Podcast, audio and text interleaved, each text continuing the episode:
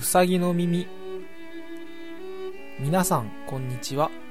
偽花うさぎです。うさぎの耳第5回目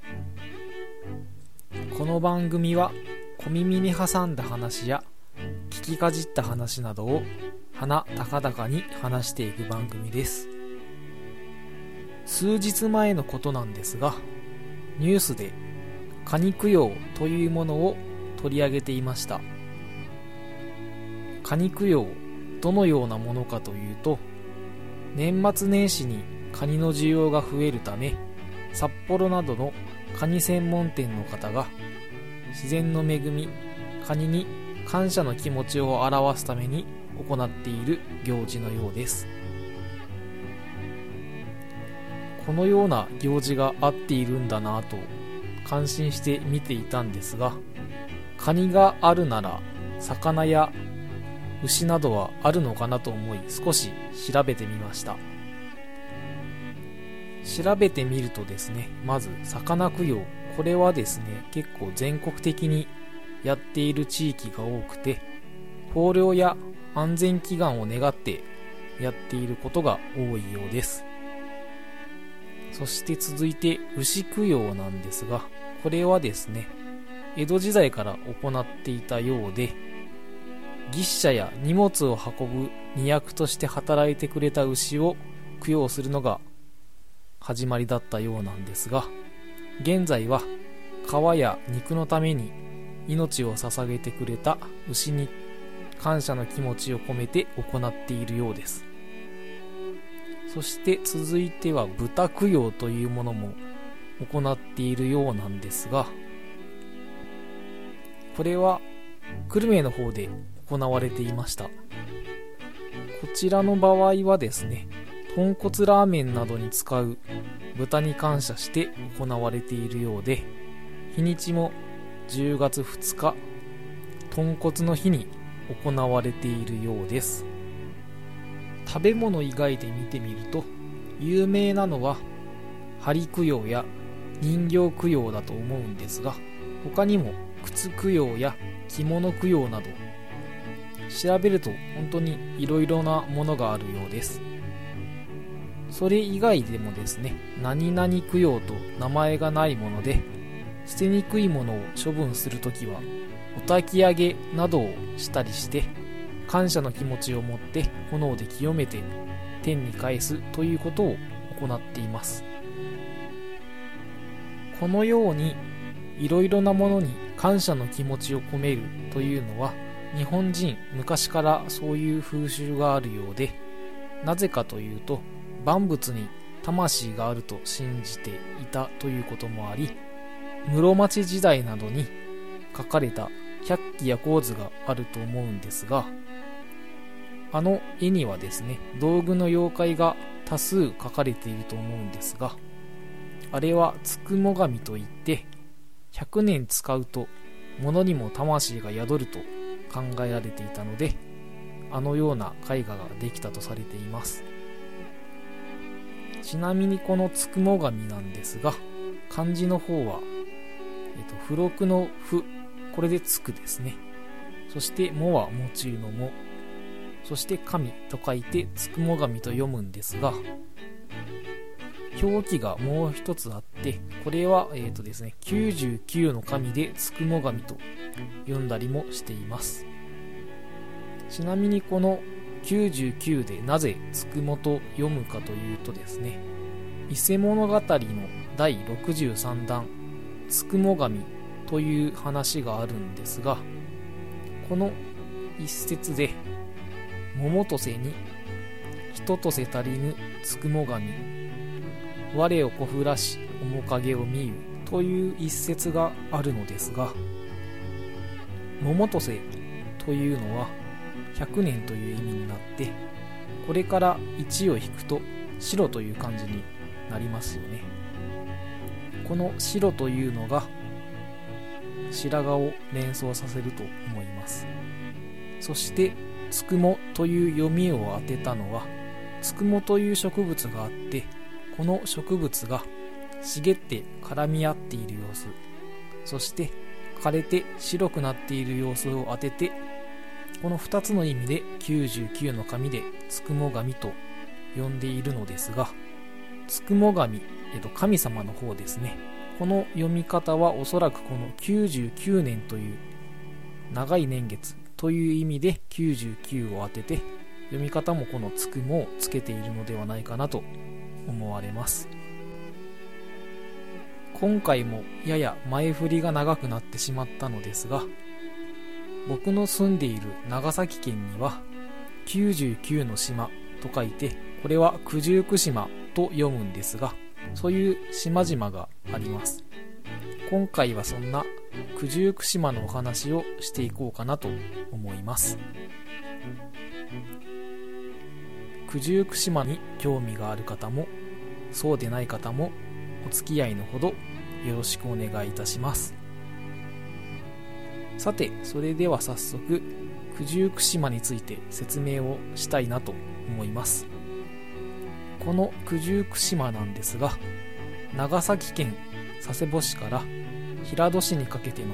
北松浦半島の西海岸に連なるリアス式海岸になる島々です。そして島全体が西海国立公園に指定されています。ちなみにこの名前はですね江戸時代平戸藩士の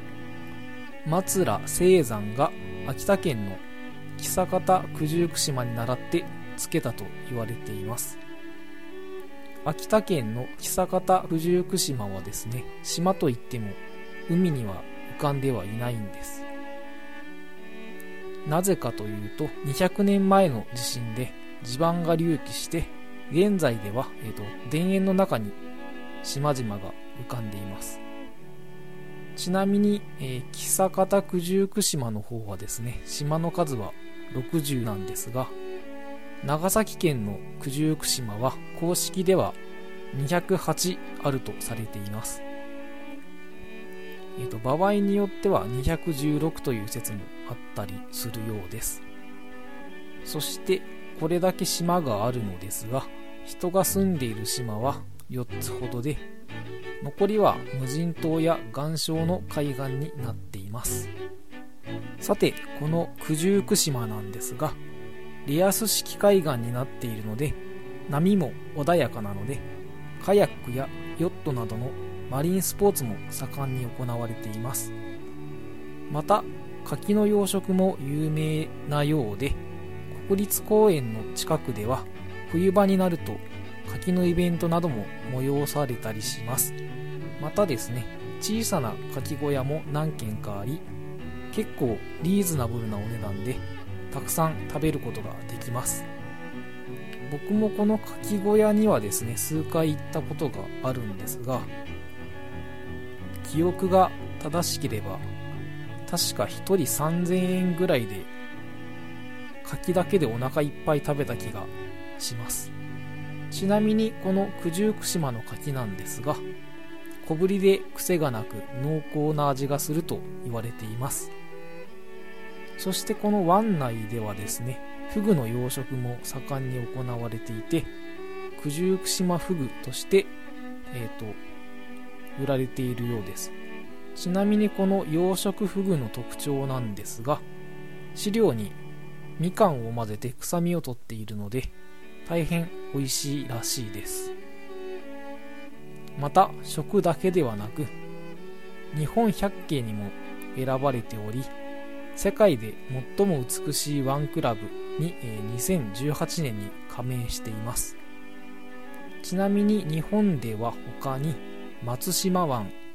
富山湾駿河湾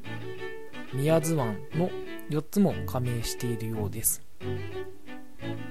そして、えーと、美しいという景観が利用されていて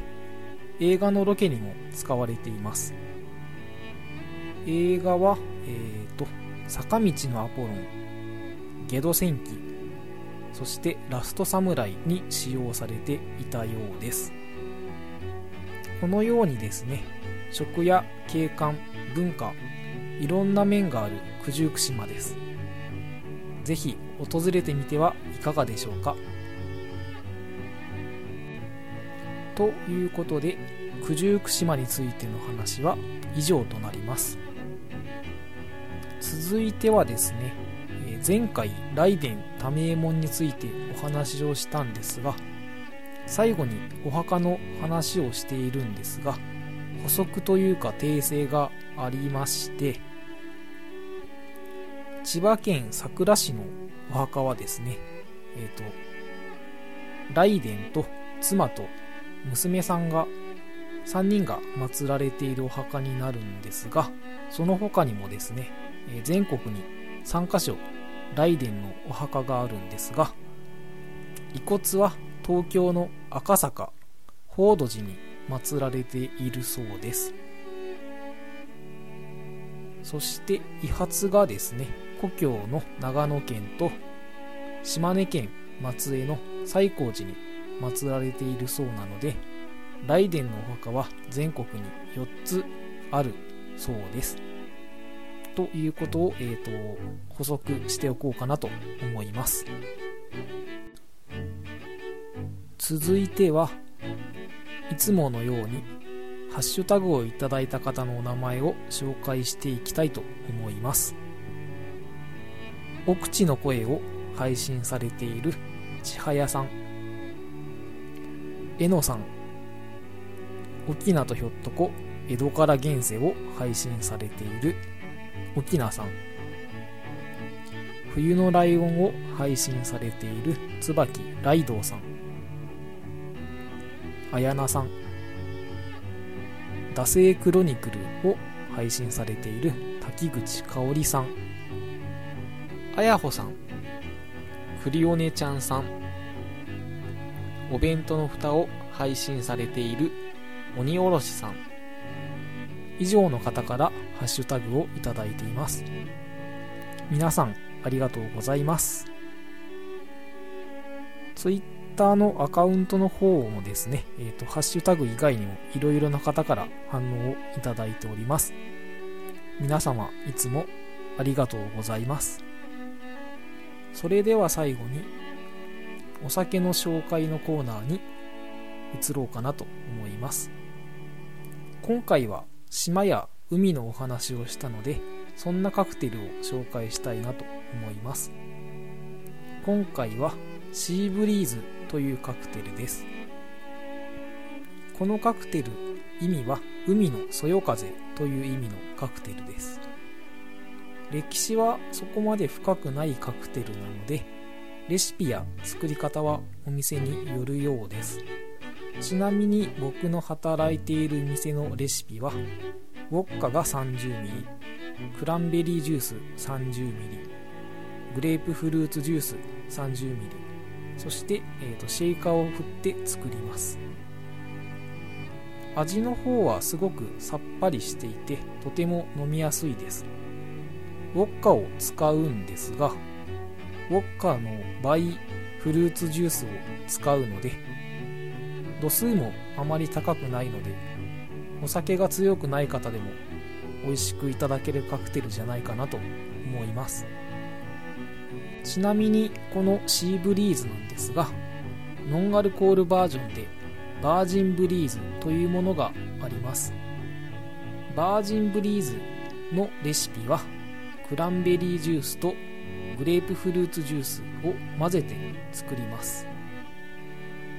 なので、えーと、シーブリーズが飲みたいけれどアルコールが飲めない方はぜひこちらで試してみてはいかがでしょうか。ということで、お酒の紹介も終わりましたので、うさぎの耳第5回目は以上となります。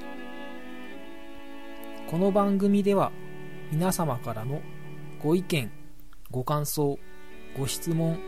その他話してほしいことなどの様々なメッセージをお待ちしております。メッセージはメール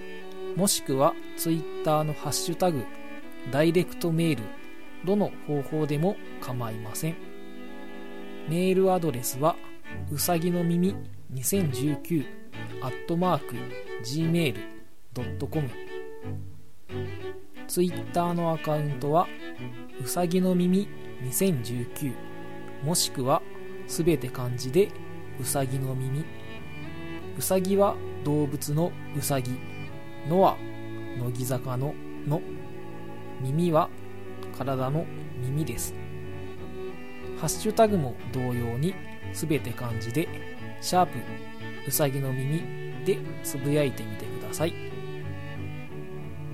またうさぎの耳ではマンスリーテーマを募集しています。現在のメッセージテーマは最近見た夢の話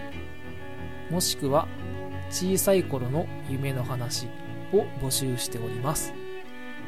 締め切りは11月の24日までとなっております。皆様からのメッセージお待ちしております。それではお聴きいただきありがとうございました。